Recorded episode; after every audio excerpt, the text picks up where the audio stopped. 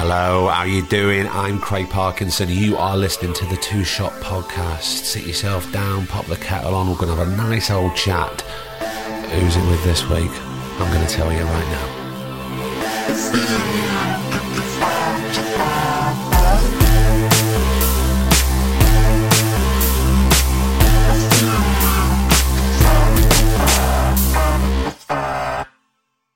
The devil are you?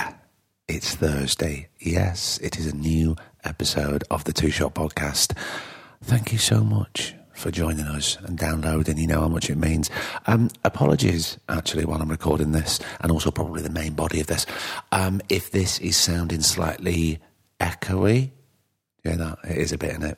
So I'm just in Brighton for the last 2 weeks of filming, and I'm having to do all my recording from the apartment that I'm in. So, yeah, apologies if sonically it's not as comforting as it normally is.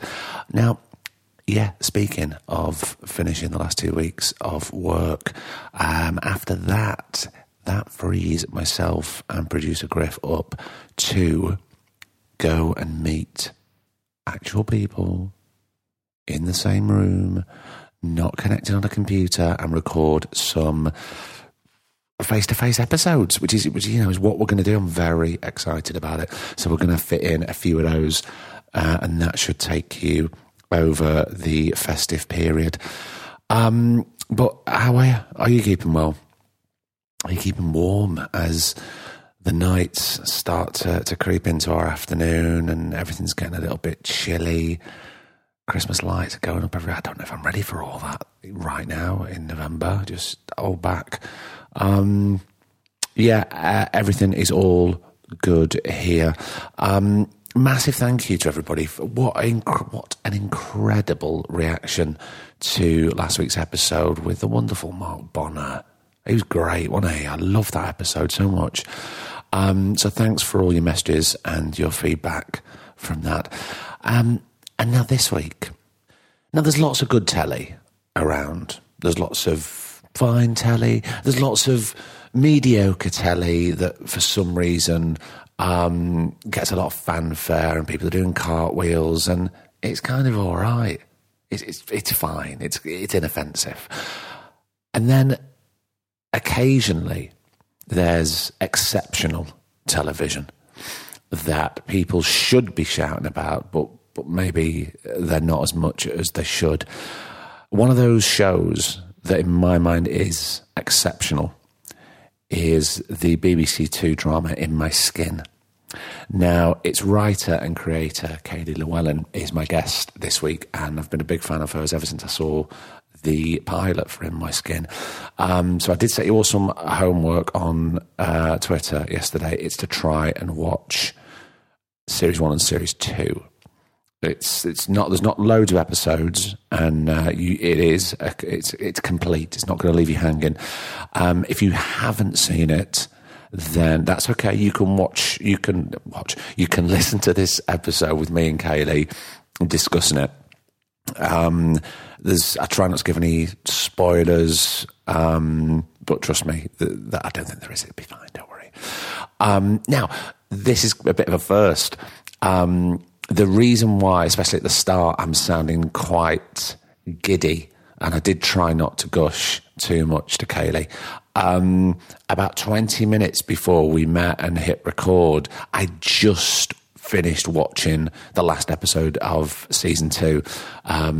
I was working, then I had time. I went to the gym and I was on the treadmill at the end, watched an episode there, came back to the apartment, watched one. We were supposed to book in for 2. I said, I'm just about to watch the last episode. Can we just push it? So we pushed it a little bit more and I watched the final episode, and then we got straight online and got into this conversation. So just so you're aware, I am a bit gushy with the praise of the show. One, because quite right, it deserves it. People should be doing cartwheels about this show because it's fucking incredible. I think it's note perfect. I really do. The performances are exceptional. Joe Hartley is great. They're all fantastic. But it's anchored by a mature and sensitive and layered performance by the wonderful Gabrielle Creevy. I really, really want you to go and watch the show. But before you do that, why don't we pop your feet up, grab a drink, do whatever you're doing, right? Just stop and let's get into it. This is the Two Shot Podcast with the wonderful Kayleigh Llewellyn. And I shall see you at the end. No, it's not that I'm slagging it off. It's only because I'm from Blackpool. So I know I have like an aversion to seaside towns and faded grandeur and forced jollity, which I think is what sort of seaside towns provide. And in the non-summer months in Britain, which is 10 months of the year, they are a bit depressing, aren't they? Well, it's all you see everywhere, even if you don't see them. I just see no vacancies. Everything's like, it's all a bit bleak. It's like, it's the pier.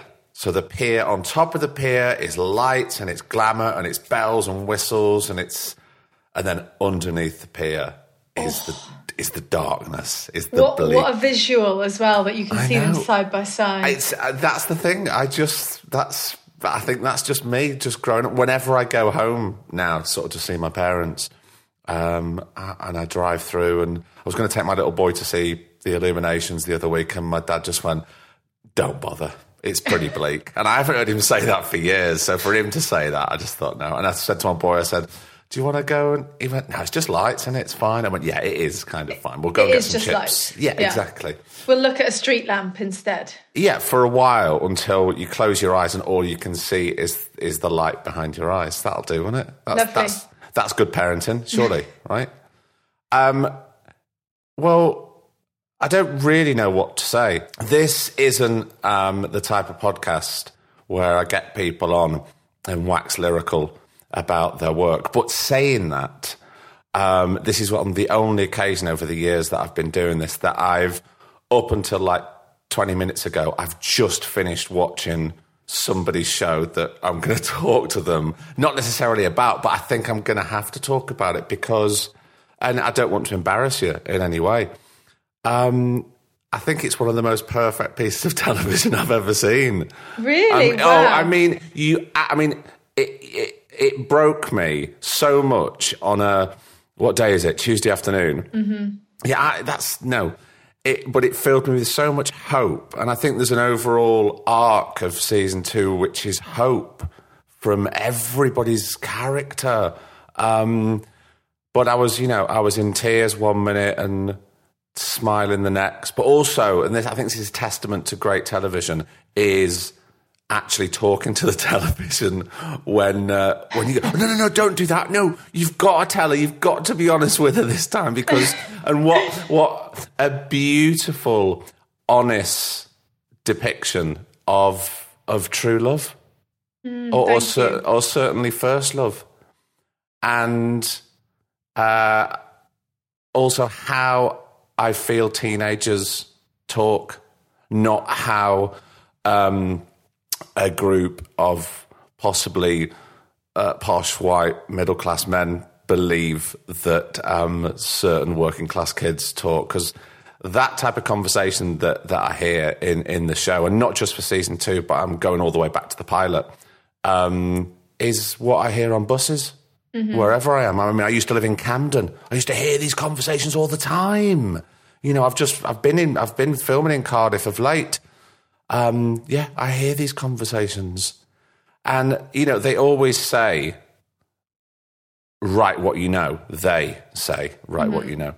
So we probably need to go back and talk about how much of this is your story and how much of Bethan is you or certainly a version of you. Mm. A lot, I would say. Sorry, that was quite a lot, wasn't it? To just sort of gush a big tidal wave of praise at the start. I never do that, as I'm sure you know. I think once, like in a couple of months' time, when this show coming out wears off and people aren't talking about it anymore, I think I'm going to be like, hang on, where's all my compliments? Yeah, don't get used to it. No, I wouldn't get used to it. I've gotten used to getting compliments over the last week and I don't want to let it go. It's heavily autobiographical. So there's so much truth in there. And as they say, truth is often stranger than fiction. So why not just tell the truth in this instance anyway? But I think because the process of this show was split up, we made the pilot in isolation, waited for that to air on screen. Then we got the green light for 4 more episodes. So we came back and did that. And then we had another break because of the pandemic and everything. It was sort of like 18 months before we came to do series 2. So all that to say, like, in that time, I got to know the cast very well, particularly Gabby Creevy, who plays Bethan, and Joe Hartley, who plays Trina, Aled, who plays Priest. So by series 2, I can say so much of Bethan is me, but she also belongs to Gabby because I began writing her with Gabby in mind and hearing Gabby's voice and just knowing Gabby, you know, intimately as a person. And it's really interesting. Same goes for Joe on set. Like, I know these characters inside out and I can tell you with absolute authority, this is what Bethan will do next. But there's a few times, only a couple of times on set, but where Gabby would go, this line isn't right. And it every time was a line that I'd stumbled over. Right. I'd rewritten 8, 9 times. And then she'd go, no, I think that's it. And Gabby would smell it from a mile off and go, those aren't Bethan's words. Mm. And I'd go, what do you think? And she'd tell me and I'd go, yes, she's yours as well. You know her too. So she's a bit of me and she's a bit of Gabby. I mean, we do have to talk about Gabrielle Creevy's performance because it is astonishing.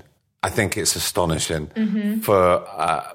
And not only to go, oh, well, she's a young actress, just for an actress or an actor, full stop. Yeah, it's fucking layered and it's immense. It's a powerhouse performance. It's as good as I've ever seen.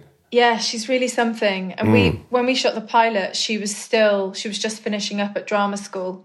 So we shot the pilot and then as we wrapped, she ran off back to London to go to her graduation. So, she's like... She hasn't got that many. At that point, she hadn't been on set that much. She was still new to it. But it's one of those, I don't know, you see some performers and you just go, you were born with that.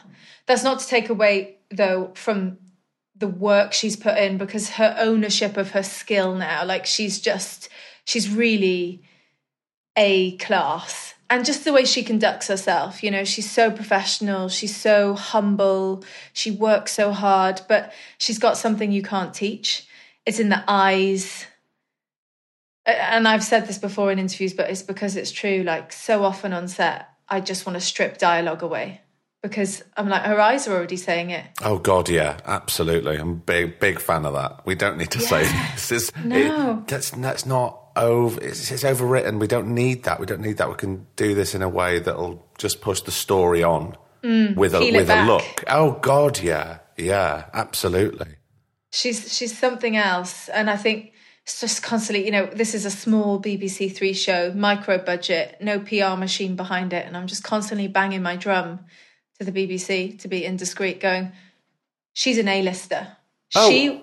She is going to be huge. Without a shadow of a doubt. But this show is an A-list show. If this show was on at 9:00 on BBC One in, some sort of Jimmy McGovern slot, it would not be out of place. It's as great as it could be. And anybody listening to this knows that I'm certainly not one for... blowing smoke or bullshit whatsoever. I am still quite on a high of just finished watching it. But what I love, and not saying that I enjoyed season 2 more, but I felt that, as possibly what you were saying before, you knew these characters inside and out more with season 2. But some of the laughs were taken away. From certainly early on in the pilot stage. And the arc of this was, of course, there was light moments and it was funny, but it's pure drama. It's 100% drama. And talk to me about the writing process, because about putting yourself on the page, and certainly your story, has to be one of the most nerve-wracking things ever. I mean, writing anyway is nerve-wracking because you're showing somebody your work, whether it be personal or not, but this is personal to you. So can we talk about the origins of how this came about? Yeah, so it was kind of late 2017, and I just had this project that I was developing in LA. One of those ones that's like, it's definitely going to go, it's going to go, it's going to go. Oh, those ones. Those ones. Sending over the like contracts and what the money's going to be. And obviously if you've only worked on Casualty, as I had at that point in the UK, getting paid pittance, seeing American money written down in emails, I was like, oh my God. Oh my God, what am I going to do? Like, I guess I'm a millionaire. It's not, it doesn't make you a millionaire, but it feels like that when you see it, you know. So I was just getting carried away on all of that, and then flew home from LA back to my flat in Leighton, just thinking, well, I'll just wait for the phone to ring then, because this is all about to kick off. And then all I got was an email going, oh, they've changed their mind, it's fallen through. And I was just like, no, because of my dreams, my daydreams. And my plans, what? Yeah. I've already spent that little bit of money. You can't take that away. So I was just gutted. And then as I this has gotten me through this career, I think, because it took me sort of quite a few years of writing before I got anywhere. Just always like, rolling stone gathers no moss. Don't sit for too long. What's the next thing? What's the next thing? So I gave myself a couple of days to feel shit. And then two things happened at once. I do improv comedy on the side of writing. And I'd just done this like week-long course with this incredible American improv teacher and performer called Holly Laurent. So I was fresh from that. And she'd said in that week, the thing you think you need to hide deepest is probably the key to your creativity. And it had really landed with me because I had spent my youth lying and hiding who I was. And so I sort of had that ringing in my ears. And I kind of just, before I could overthink it, thought, fuck it. And I sat down and I wrote this like almost like a diary entry, I suppose, one pager, just going, when I was a teenager in Wales, my mum had bipolar, my dad was a abusive addict, ex-Hells Angel. This is what my life was like. I was living a lie. I was telling loads of lies at school, etc., etc., etc. This is my truth. Final few lines. I think it could be a TV show. And I quickly sent it off to a few producers that I knew and liked. I think like 7 of them. Immediately felt sick.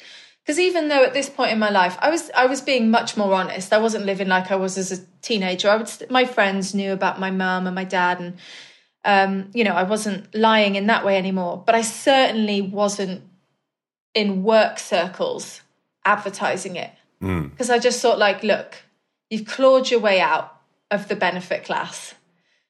You've on your hands and knees, you've clawed your way into the middle classes in London. Don't let them know that you're really just a grubby little piece of shit. Yeah. Oh no, no. Yeah. Keep that quiet. Act like you know about the same stuff. Act like you tasted hummus before, you know. So just sort of like being that sort of person. So I sent this email off, and then I just felt sick and was like, you've said too much. Just even aside from the fact of making yourself vulnerable by revealing those things, people will think it's weird that this person they barely know has just like spewed all this stuff up. They'll just be like, she must be having a bit of a breakdown. Why she sent this weird email? So just felt awful about it. And then really quickly, all 7 of the producers came back, and 6 of them were like, I love this. I want to meet you. And one of them was like, I love this, but our slate is full, but oh my God, I love it. And I'd never had a reaction like that. Wow. You know, normally it was like, send the emails and don't hear anything. Yeah. And that's it, just silence. Yeah. So instantly I was like, oh, something different is here.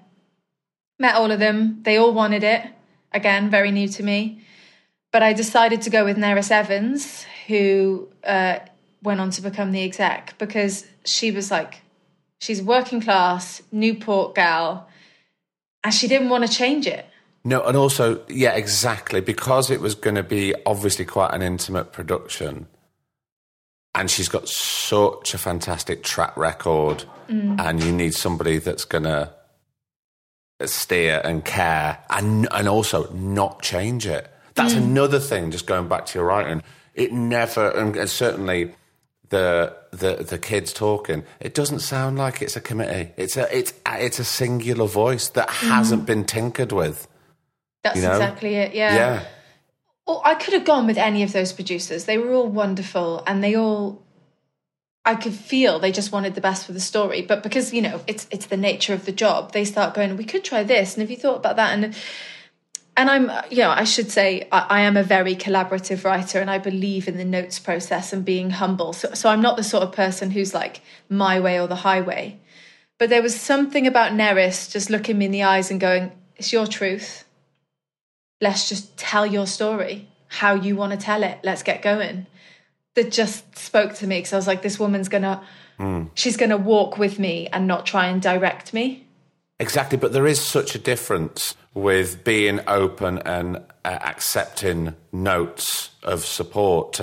Actually, we think what would be great here is if you shifted this to this. Well, no, because that goes against all my truth and all my principles. You're just doing this for something else. It's like, and we work, certainly we work with, and we see that on screen all the time. You go, that doesn't work at all. That's obviously a committee or some sort of channel has said, I think we need to steer it in this direction. Yeah, it just dilutes it ultimately. Absolutely. You get a cup of squash instead of a cup of freshly squeezed orange juice. Mm-hmm. I just made that up on the spot, but I think it's true. Are you a writer? This is good shit, yeah. Yeah. And so then, once you got Nerys on board, what was the next step? Because obviously am I right in saying she's independent? She's at Expectation Entertainment. Right, okay, right. So they were going to take it on board? Yeah, and so she went straight out. She'd been working with Shane Allen back at Channel 4 when she was a comedy commissioner with him. He was then head of comedy at BBC, but, in TV, it works well to have those friendships. Yeah. So Nerys was able to just go for breakfast with Shane the next week and just pitch him over breakfast. At this point, it's still just a one-pager, and Shane, to his credit, just went, yeah, well, give you some money, go and write it. So wrote it very quickly.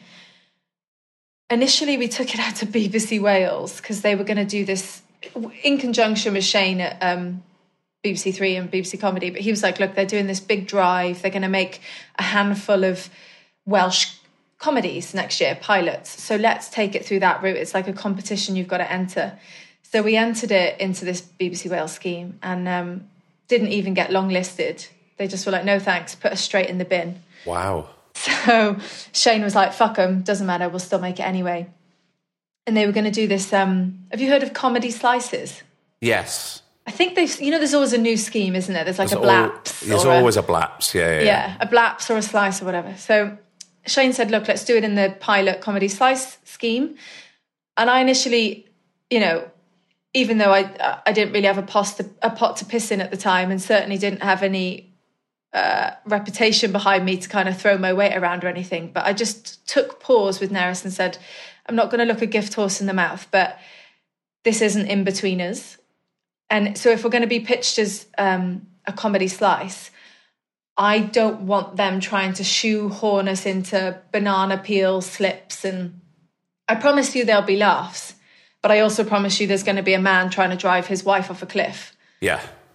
So, if we have to compromise the darkness in favour of doing slapstick stuff, I'd rather we pass it over.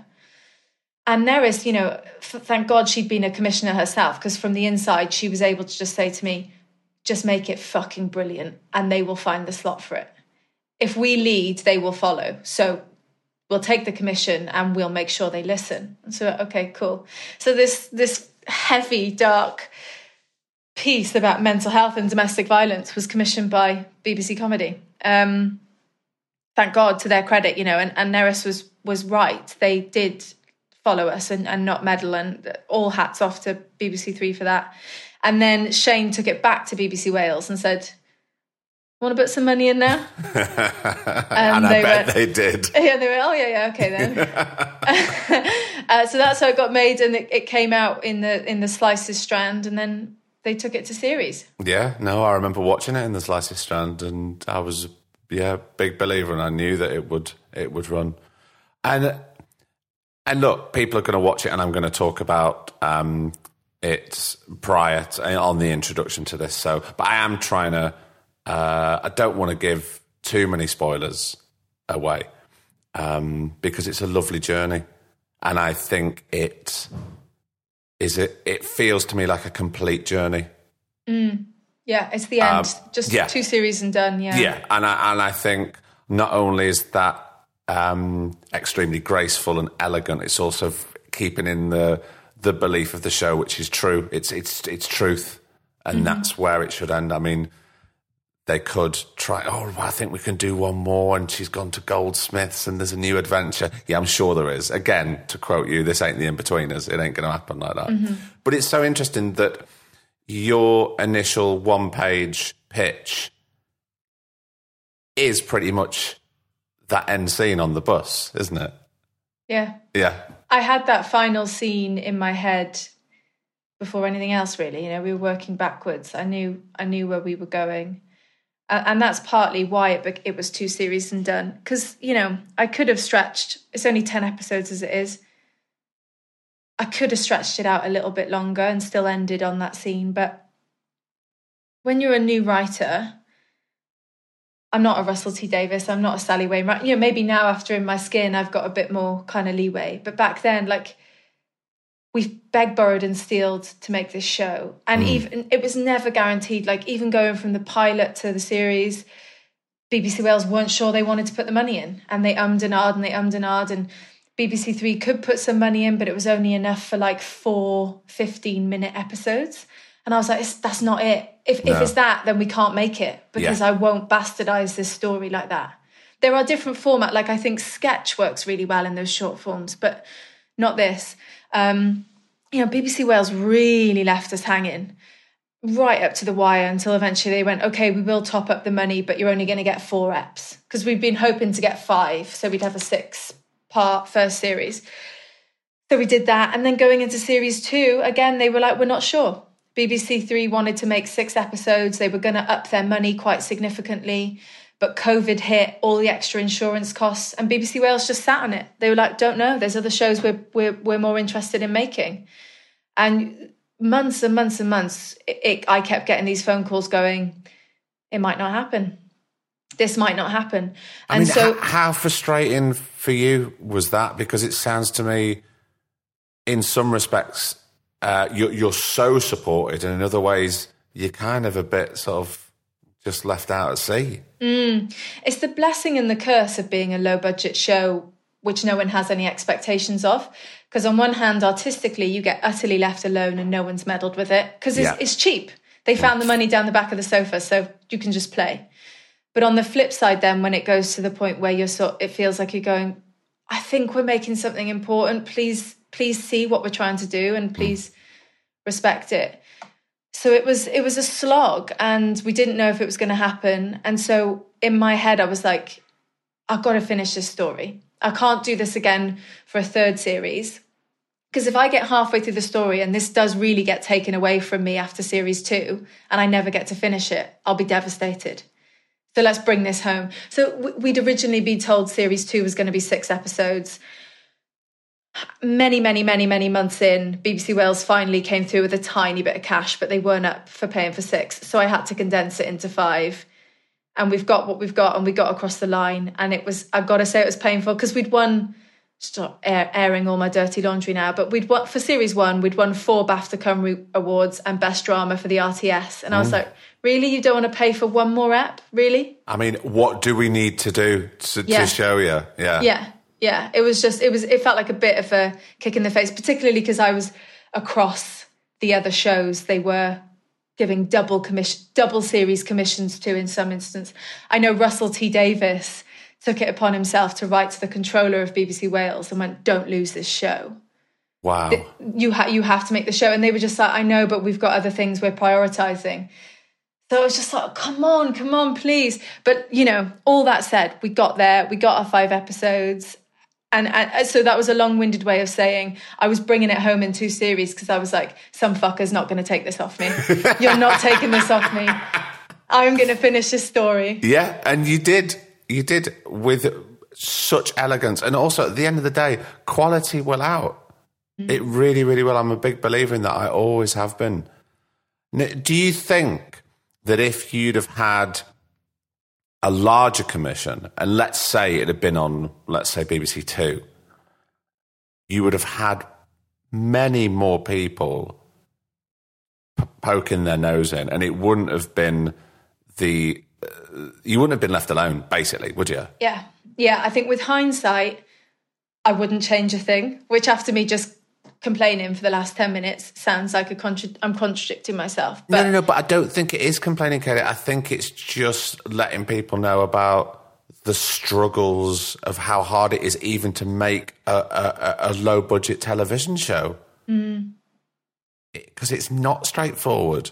And there'll be so many people now going, oh, well, I remember when I saw that, or I was a big believer in this show. Well, I wish you'd have put your money where your mouth is then. Yeah, dickhead. Just popped your hand in your pocket would have been lovely. Absolutely that. I mean, I could say that I would have loved to have 6 episodes for the second series because the story was there. As it is, episode 5 is now 45 minutes long. Yeah. Which essentially is just 15 minutes of free content for them because it was meant to be half an hour, but just, you know, we had to... There was so much content we had to squeeze in. And I would have loved a little bit more breathing space. But that aside, the fact that my first ever original project, it was this personal story that I got to make it with Nerys, who's become one of my best friends. The 2 directors, Lucy from series 1 and Molly Manners from series 2, and our cast are just who I adore. And we've just become this tight-knit family who are left to do our art. But you can tell that, and you say that you would have loved a bit more time, or, you know, possibly another episode. But from an audience point of view, I'm pointing at myself, people who are listening. There wasn't a wasted moment in that last episode. That's why, because just for anybody listening, myself and Kayleigh were supposed to start this about half an hour, 40 minutes before, and I had to email it and say, look, I'm just about to watch the last episode and I can't do it. I need to watch it before we talk. No, there wasn't a wasted moment, and I felt everything was wrapped up in the way it started, like back in the pilot. There was nothing trite or saccharine about it. It didn't need to pander to its audience. Tonally, it was on the money for me. I'm really so glad to hear that. Oh, it was beautiful. And again, that overriding sense of hope from season 2 for everybody. And having the little moments of having Perry and his daughter in were just beautiful. They were so lovely, because then we've got hope for her mum.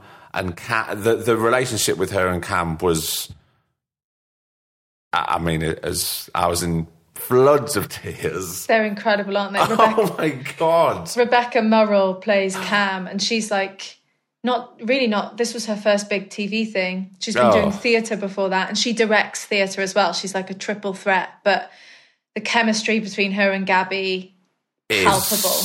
It just burns. Yeah. It burned through my laptop. It was, it was. I'm starting to get slightly emotional just talking about it now. It's gorgeous. Yeah, it was just so special. Brilliant. I think we should just stop talking about the show, because I'm going to carry on for hours if we do, and I'll probably bore you, or certainly the listeners. But what I want to do is talk about something more important, which is you.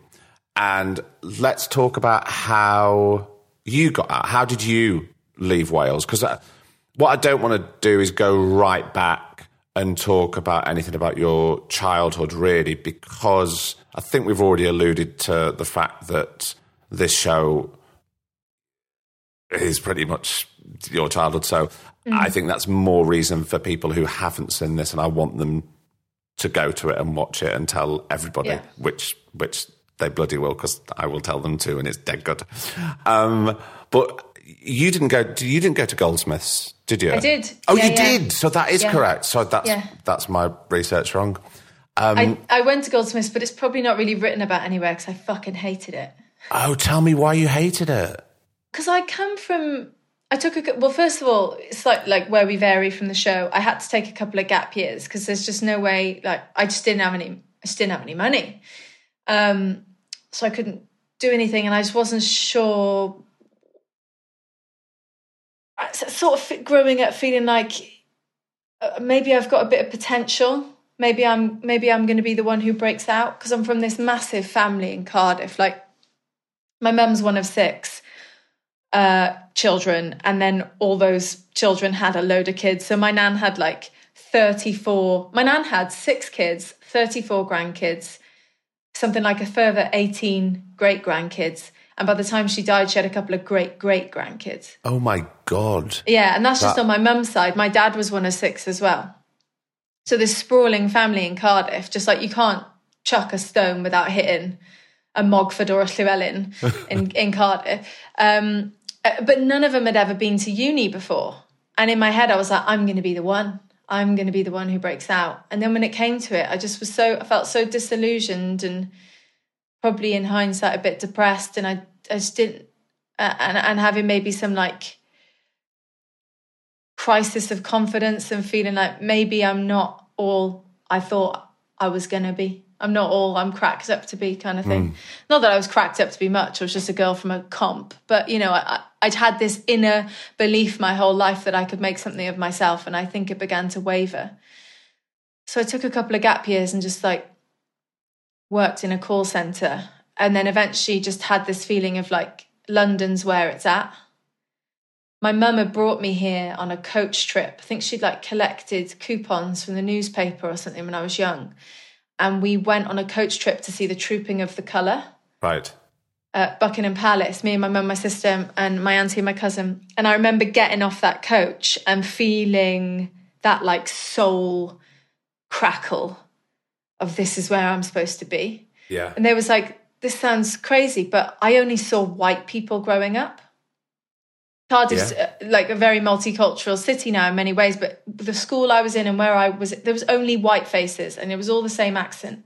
Oh, I had that growing up in Blackpool. Yeah, it's so insular. Yeah, absolutely. I remember when I moved down to London, when I was just on the cusp of turning 18, couldn't believe it. Look at all this. It's all this culture and diversity. It's not there. It's not what I grew up with at all. It's just like fireworks, isn't it? Felt like I'd been living in black and white, and someone had turned the colour TV on. Do you know what I mean? Like that bit in Wizard of Oz.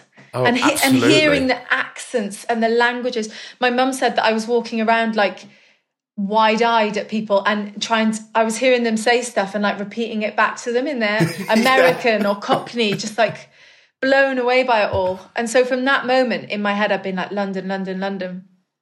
So I wound up applying to Goldsmiths just because I didn't give a shit really about the uni or the course. I just knew it was in London, and I knew because my parents were poor, I could get a load of bursaries, and it would bring me here, because I couldn't have come, you know, on my own steam. I couldn't have just moved to London, so I had nothing to fall back on.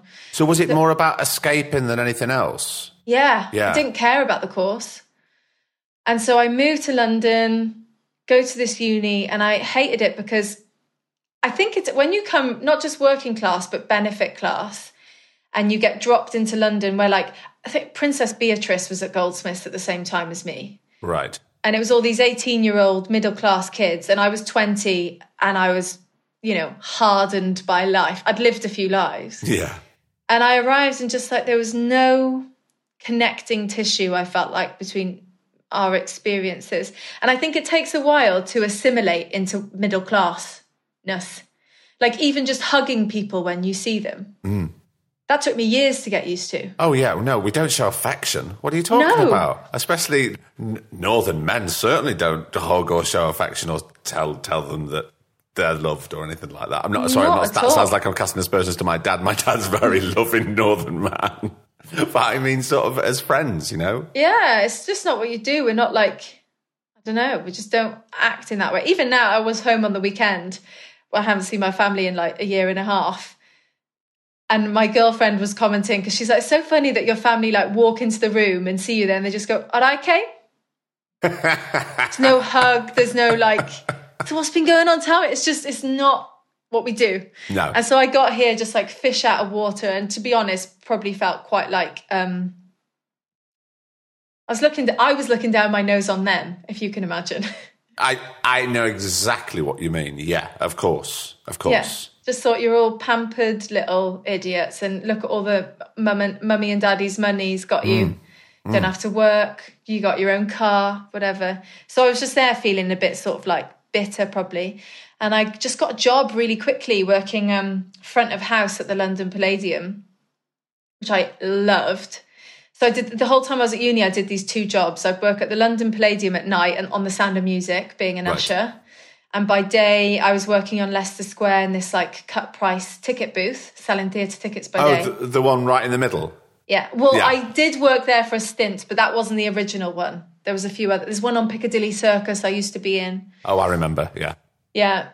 And so I was making money because in my head, I was like, what I really want to do is go to drama school. Which is what I was going to move on to, yeah. So was this been a sort of a burning ambition for a while or something that you sort of buried? It was a burning ambition from day dot, which in hindsight, I realised acting wasn't the thing that I loved. I just didn't know that writing was a job. Do you know what I mean? I didn't know anyone in the media, but I could watch French and Saunders, Victoria Wood. My mum said I used to sit with my nose to the screen and just be like, that's it. That's the thing. And so I wanted to be an actress, but you can't get a bursary for drama school. So my first bursary got me to London. And then my 3 years at uni, I worked two jobs and could save all the money because the uni money was paying for rent and that. So by the time I came out of uni with like barely, to even reveal this, I paid my best friend, he was doing a history and politics degree at Warwick. And I just said, if I like give you £200, can I just have your dissertation and I'll put my name on it? And he was like, but it's a history and politics. You're not doing that. You're doing drama and theatre studies at Goldsmiths. I was like, I'll just try it. And so I did. I handed it in and the notes back were like, this is a fantastic dissertation. We just can't understand why you didn't link it to drama. It's just... But they accepted it. They didn't go... What? They just accepted it. So I got a 2-2. The fuck? Jesus. I'm sort of partly humiliated, but also partly going, yeah, it's a mockery. Like, it's just, it's a ridiculous system. Absolutely. I mean, it has made a mockery of the system. Yeah. Sorry about it. But if it goes, if it helps at all, the degree's never gotten me a thing in my life, and I got me about 28 grand's worth of debt, so... I haven't coasted off of my fake degree. But yeah, by the end of uni, I had this like 2-2 on a degree that I'd never use again, but I'd saved 12 grand. Right. So I put myself into drama school with that money. And where did you go? I went to Drama Studio London in Ealing Broadway, just a year course. Loved it, like best year of my life. And just as much as I realise now I didn't want to be an actor, I think I'm an infinitely better writer. Because of it. Yeah. I know about dialogue and I love actors and I love collaborating with actors. You know, they're my best friends instead of the, like, some people call them, have you heard of like snooty writers being like, oh, the meat puppets? Oh, the shit I've heard over the years. Yeah. I was talking to a friend of mine the other day. I said, I once caught a producer and a writer at the tail end of a conversation. They didn't know I was behind them, and they went, "Yeah, but don't tell the kids." And then they saw me and went, "Oh, Craig!" I said, "I heard you. I heard you." No, we didn't mean that. I went, "Yeah, you fucking did. Yeah, you did. It's fine. Don't worry about it. It's fine. Totally fine. Don't worry. You know, I've got your number now. It's fine." The lack of respect and like. Similarly, I've worked with actors who don't respect any other departments as well, and that's equally as frustrating. Absolutely. The point of TV is every department is nothing without the next. Yes, yes. You have to have respect and of the artistry that goes into acting and the fact that you do not have a show without those actors. Or if you cast the wrong person, your show can live or die. Like, it drives me nuts. And I think it's so patronising and rude and short-sighted and, yeah, I hate it. Anyway, so drama school's got me that, you know. I fucking adore actors. And hopefully my shows are better because you can see that relationship shines through. Absolutely. And, you know, it is, I don't care what your budget is, it's all about collaboration. And it should always be. And if there's one cog in the wheel, and I'm not just pointing fingers at actors here, I'm pointing fingers at any sort of department that just doesn't work, everything's going to be rickety and it's going to be hard fucking work for everybody. Yeah. And just don't bring your ego. And I'm not just saying that to actors. You know, I've worked with exec producers or certain writers who are bringing their ego, and it's like, massively. It's not about you, dickhead. It's not about any of us. Let's just serve the story and let's all pull in the right direction. Of course. Feel that... Go on. No, go on. I was going to say, obviously, it's easier said than done, but carry on. Easier said than done, but I was going to say, I think you can feel when you walk onto an unhappy set. Oh, yes. You just feel the aura right away when departments aren't communicating well, when they're not feeling respected or supported or, I don't know, you're only as strong as your weakest link, aren't you? So teamwork makes the dream work. Well, but also, I know you're saying it like that, but it's fucking true. It's true, yeah. And again, it's about collaboration, but it's also about trust and communication. As long as people feel that they can talk, it's like, you know, obviously you and is it Gabrielle? Am I saying that right? Yeah. Obviously had a fantastic working relationship, and the fact that she could come and go, these words don't actually kind of, you know, fit in my mouth, or they just sound, and you go, oh, right, okay, well, we'll just tweak that and we'll test it. And she's not saying that from any sort of vanity, some sort of vanity perspective. It's like, it's purely about the character and about collaboration. So what was next after drama school when you realised, the acting route isn't going to be for me? Well, that was a few years. So come out of drama school, I'm just working still at the box office on Leicester Square and, like, just partying a lot. I think I just went to GAY every night. No, I think work hard, play hard. I'm a big advocate for a party, and God knows. Yeah. I was saying, and I don't really dance a lot, but I said to somebody the other day, I just really want to go dancing. It hasn't been allowed for so long. I'd love to go for a dance. Are you going to go? I'm going to try when there's a party. Yeah, definitely. Yeah. But I'm just very tired at the moment. I'm going to bed at 10 o'clock, Kayleigh, I won't lie. 9:45, I start tapping my watch at my girlfriend. Don't want a late night. Come on. Nope, absolutely not. Even on we were watching a film on Saturday night, and I was really... Have you seen Portrait of a Lady on Fire? Oh, my God, it's stunning. Right, yeah. So we're really enjoying it. I mean, it's just like, I've been wanting to watch it for ages, and we're 55 minutes from the end, and we're both just dropping. It was like, well, let's stop now. Let's stop it, otherwise it's going to be ruined. But yeah, that's... Have you finished it yet? No, because I'm in Brighton, so I'm not allowed... I can't go ahead and carry on watching it, can I? Because otherwise I'm going to be ahead. Without the spoiler, have you seen the bonfire scene? No. Oh my God. We're about an hour, roughly an hour from the end. You got the best bit ahead of you. Oh, dog. Everything's like a fucking painting. It's delicious. It's so, you could pause it at any point and hang it on your wall. Celine Sciamma. She's the writer's director, isn't she? Stunning. Yeah, absolutely. Yes, so GAY, lot of that. Spend quite a few years doing that and growing more and more sort of like, I think the little bit of crisis of faith and feeling like maybe I'm not as special as I thought I was before I went to uni. That was getting compounded. You know, the state of you, mate. Like, it's where I used to work in the box office, like it's a tin can, literally a tin can. So in summer it'd be like 45 degrees. Nice. Because metal's a conductor, you know. And it was so filthy, it never got clean. So like sometimes I'd look in the mirror and I'd have streaks of dirt on my face like a coal miner, because you're sweating and you've touched the dirty countertop and then you've touched your face. And then in winter, it was like, you know, absolutely Baltic. Your breath, you could see your breath, your fingers were white. There was always, I'd come in and have to clean mouse poo off the keyboard. And there'd always be like a little sort of electrical explode. The plug sockets were always black and charred from where they'd exploded. Oh, God. It's just like, what? This is not living.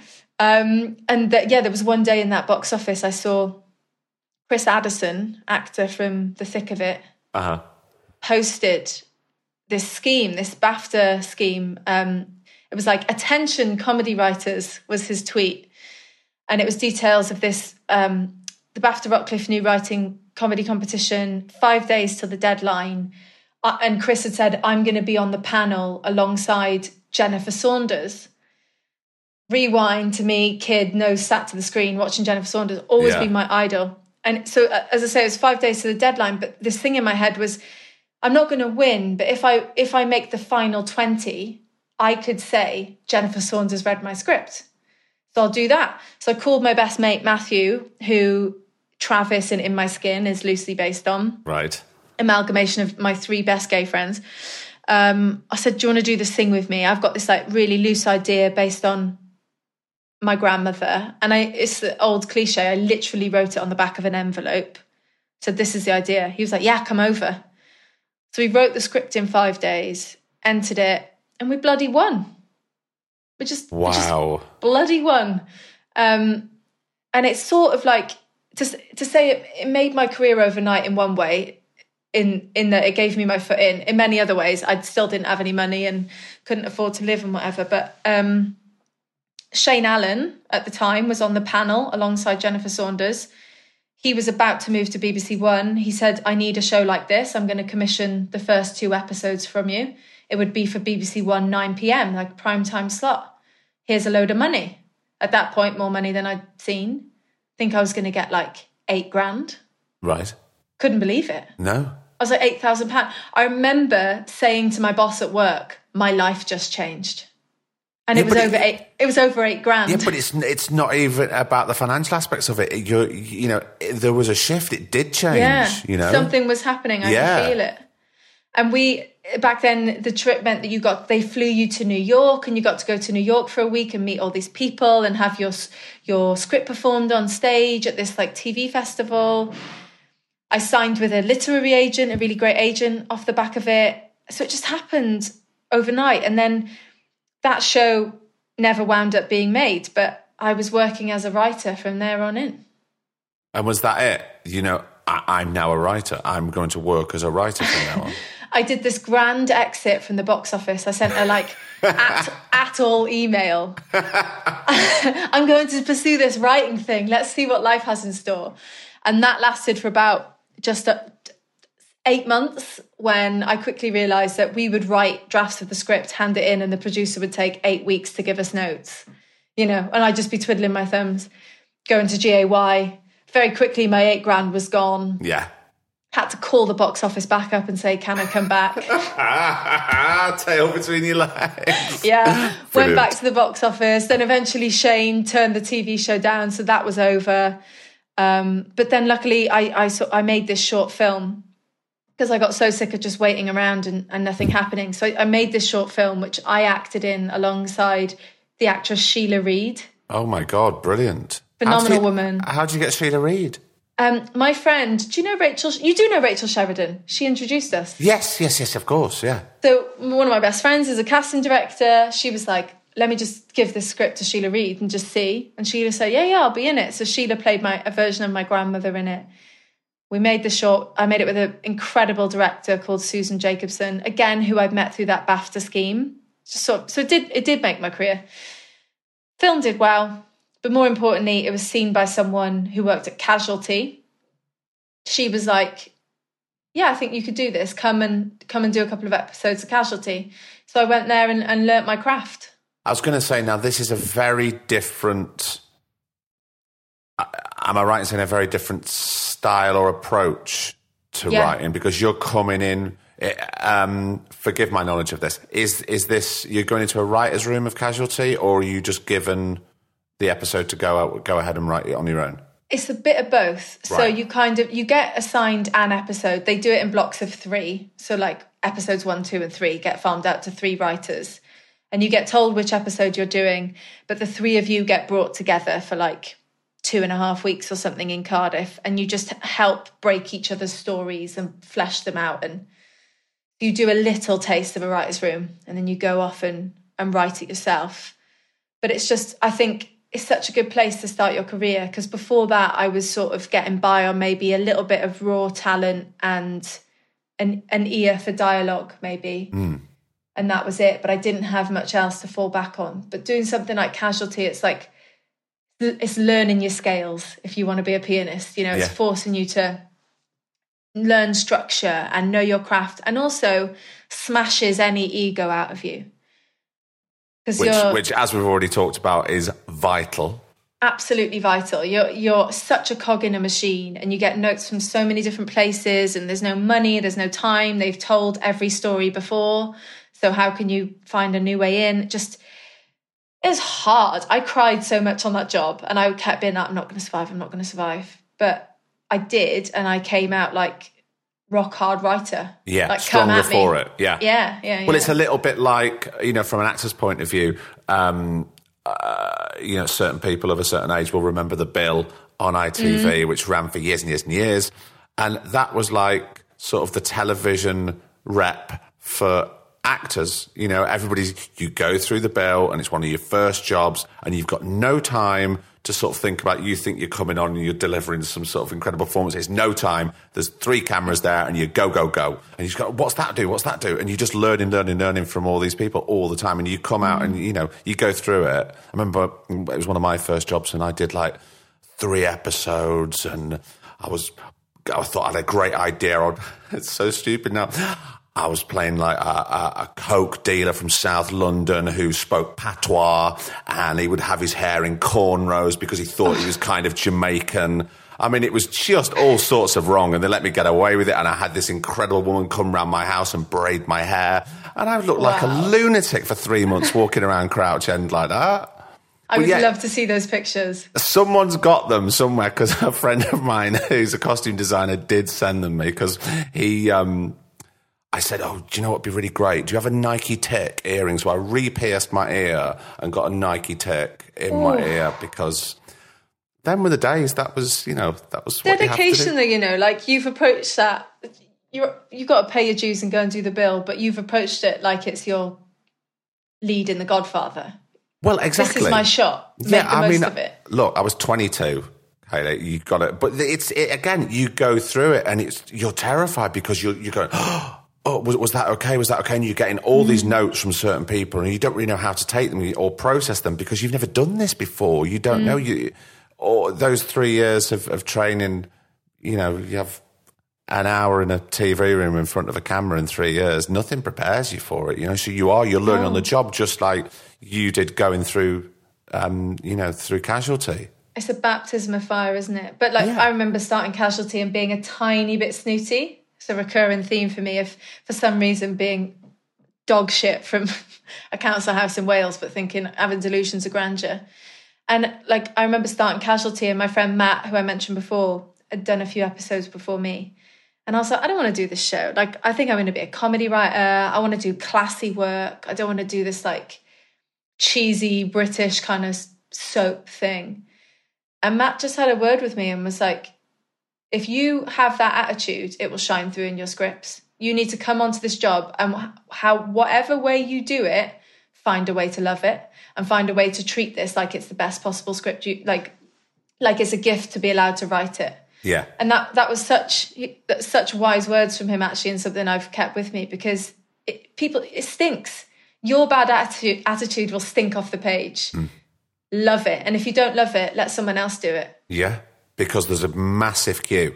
Exactly. There's a huge queue of talent that isn't being nurtured, who would jump at the fucking chance of doing that. Yeah, it's the same. It's the same with actors who come on and feel a bit snooty and go, "I'm far too good for this." Well, then Why off. Are you here? Yeah, exactly. Let somebody else do it, because I know I know loads of people who are brilliant who would do this. Exactly. Drives me nuts. Yeah. So just jumping ahead, how do you think you will deal with a larger budget with possibly more cooks? Because inevitably you can't, I mean, you could, but you won't carry on making something as personal and intimate as what sort of In My Skin has been. So I'm just worried. You strike me as somebody who would like to retain the control, which I think is super important, by the way. I really do, you know? Yeah, definitely. Like, I'm exec producer on In My Skin, and I'm on set every day. I'm in the edit. I mean, I give the director space in the edit, but we sort of, you know, I'll do a watch once a day or something. So I like to remain present, but it's with the spirit of collaboration. So I hope the team would say this of me, that it's, you know, I'm always first and foremost like, what do you think? What do you want? And just, you know, handling it that way. But I think I've just had a little taste of it, because I've been on the last series of Killing Eve. So we did a big sort of like, huge writer's room that went on for months. And then we've been shooting for months. It's been 2 years all in all. And so... sorry to jump in. How did you find, you know, because I'm sure writing In My Skin, not only is it such a personal story, but you're on your own. No one's telling this story. No one's writing it. You're, you know, you're locking yourself away and you're doing it because it's your story. And then you're jumping into a big juggernaut of a worldwide success that's Killing Eve. And when you say a big writer's room, how many are we talking there? Well, it started out, it wasn't huge, actually. I suppose big for what I'm used to in the UK, but it was like, I think we had 6 writers and then a story team of like a story producer and 2 script editors. So there'd be 9 of us there every day. But then you've also got 3 exec producers who you report to at the end of the day. So it's a lot of opinions. I mean, the thing is, you say it isn't big, but it's certainly bigger than you in your office or wherever you write. And you've got. And did you have any working relationships with any of those writers prior to being in the room? No, that was all brand new. I hadn't known any of them before, but luckily that room was run by an incredible writer called Laura Neal, who is going to be she's just going to be massive. I think she's so smart, again, very collaborative, humble, but just knows herself. So it had an amazing experience meeting all those and working together. But it's a completely different beast. There's way more money, so there's way more opinions, and the stakes are higher. And you just have to appreciate you're a cog in a machine. So it was really good for me to go back into that. And, you know, there are times on In My Skin where I just go, no, but that's what I want, so can you just get on board? But on Killing Eve, I might pitch a story and I go, that in my gut, because I'll have this on In My Skin. I know when I've hit the right story. My gut just goes, that's it has to be that. But on Killing Eve, I don't just get to go, that's it has to be that. They're like, well, explain it, defend it. Someone else thinks it has to be something else, so why should you win? You know, and some of the arguments you find a way to pitch them that resonates and you win. And other times you don't win and you have to quietly seethe and go, God, they're wrong. Wonder what it feels like to be so wrong. Just be humble, you know, and be a team player. So it was I was really, really pleased I got to do it alongside In My Skin, because it was the two being the boss. Yeah. And being very much not the boss. And just going, I'm just going to adapt. I'll just adapt in this environment and go with it. Keeps you humble. And you have to remember, what's my paycheck for? My paycheck on In My Skin is to captain the ship. My paycheck on Killing Eve is to follow other people's leads and write the script that they want. Different skills, both important to learn, I think. But so, you know, all that said, I had a little bit of a taste of how it can be different. For me, going forward, I'm always going to keep learning and evolving, and I'm sure mistakes will be made. But the thing I want to keep at the helm that I learned on In My Skin is relationships first. So, like, no one got hired on this show in key creative roles that I hadn't met looked in the whites of their eyes and checked that we connected. Yeah, it's so important. Which is why, you know, I have talks with like younger actors from time to time, and they're just getting their head around self-tapes and thinks that's the way forward. I'm going, I mean, you've got to go in the room. And like the most important thing is to talk to a writer and a director you're possibly going to be working with to see if you're going to get on first. I'm sure you're a brilliant actor, and that's by the by, to be honest. If you get on and you can make sure you can collaborate prior to you putting yourself on tape, God, that's the most important thing. You know? You can't replace that connection. I think it's so important. With Lucy Forbes, who directed Series 1, and Molly Manners, who directed Series 2, both incredible women who are now going to be huge. But before In My Skin, neither of them had any big TV credits, you know. But it was about meeting them. With Lucy, the moment I met her, my gut just tickled. And I was like, it's her. She gets it. Don't care if she hasn't got the experience. I know she can do it because, I don't know, you can feel that creative crackle. Yeah. And you can feel when it's not there. Like you meet someone who's wonderful and perfectly nice and they've got a good CV, but there was no crackle. Yeah. And it was the same with Molly, you know. I knew she could do it and she's absolutely knocked it out the park. And so it'll always be that. And the same with the actors. And, you know, God, meeting Joe Hartley for the first time, who she's an absolute Trina. Force of nature. Force of nature, the most incredible performer. And the moment she came in the room, what I could feel was her passion and how much she loved the show and how much she would, like, bleed for this show. But also you could tell, and... Look, I know Joe. Joe's a very old friend of mine. I know how much she got it. You can tell she just got it. There was, it's all right. We're ending our conversation now, so I can go back to where we started, which is about the show. There was two moments where I thought, oh well, I've cried my tears for this show. And I'm done, and everything's moving positively for Bethan, and I'm very happy. And when she puts her mum in the car, and she's going to the new flat that we hadn't seen yet, and Trina just puts her hand to the window. Well, Niagara Falls again. I was just completely gone. And prior to that, when Bethan says to her mum how unhappy she is. Yeah. Never a word has come out of anybody's mouth. I mean, I didn't question that for a second. That was, sorry, my cat's about to knock my phone off. Oh, can I have a look at your cat? Yeah. She's we found her in Greece in September last year. Oh, whereabouts in Greece were you? We were in Athens for 3 days, only there for 3 days, and we found this little kitten who'd been left in a car park. So I brought her home. Oh, she's gorgeous. She's a little shit, but I love her. I admire her zest for life. That scene on the sofa, this is what I love about In My Skin. Every episode, I've only done 2 drafts of the script. They don't get meddled with. Nerys and my incredible script editor, Andrew Ellard, they give light touch notes. I'll do a second draft. We shoot it. You know, it's quite pure and untouched. But particularly that monologue of Joe's, Trina's, on the sofa. I wrote that in one sitting in a co-working space. And it was one of those occasions, I'm sure you've had this at times as an actor, where when you're performing certain moments of a certain role, where I couldn't honestly tell you that work is happening because it's moving through me. I'm not consciously writing. I understand, yeah.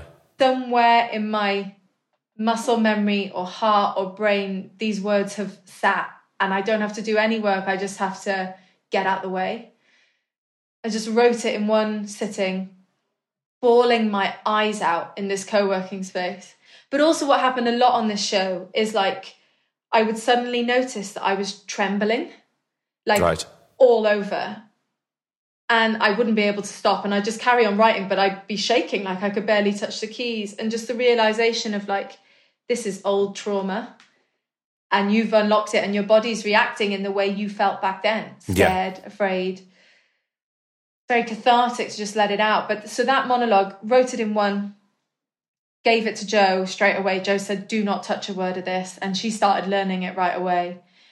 And then, you know, we got on set, and that was the most powerful experience I've ever had on set was watching Joe say those words. Oh, I can imagine. I mean, you know, as an audience member, it, and this is a testament to all involved, doesn't sound like a script.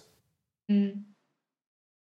It's absolute truth coming out of her mouth, because it's obviously truth from you. Yeah. So then it filters down and out through and then through Joe's process. Mm. She's phenomenal in this. I like in series one she was phenomenal, but we only saw her in the midst of a breakdown. Yes. In series two, I consciously thought going into series two, I'm going to stretch Joe Hartley's legs. I want the British public to know what this woman can do, because she's, you know, so well loved and she's in so many things, but maybe playing sort of roles that you expect Joe to play. And I was like, she's got more. I'm going to show you what she's got. And so just gave her, I mean, I don't think there's an emotion in the spectrum that Joe's character doesn't go through in series two. No, not at all. Not at all. Just mind-blowing performance, and her and Gabby together, like, oh, it's dynamite. It's explosive and heartbreaking and beautiful. It's so many things.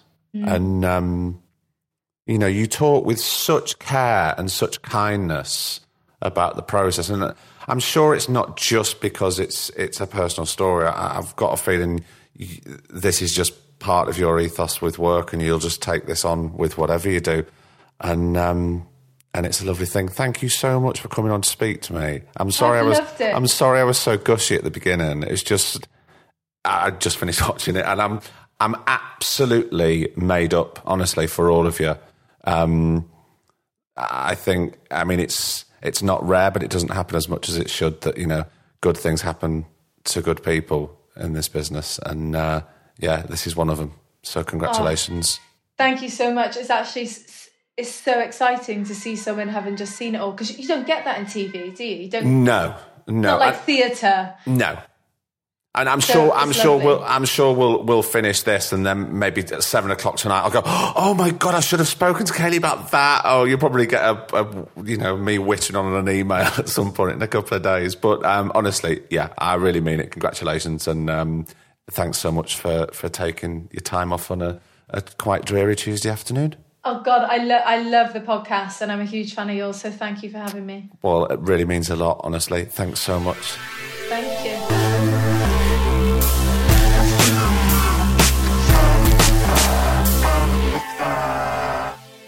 And another episode is done. And how fantastic was that? Yeah, I mean, I was very excited at the top, wasn't I? But you will be too. I really, really need you to go and watch the show, tweet about it, tell your friends about it. This is a very intimate, low-budget television show that was left alone. You know, the people who wanted to make it, they made it, and they cared for it and supported it and nurtured it, but they didn't tinker with it. They knew what they had was something extremely special. And obviously, I don't want to jinx it. But I'm going to say it anyway.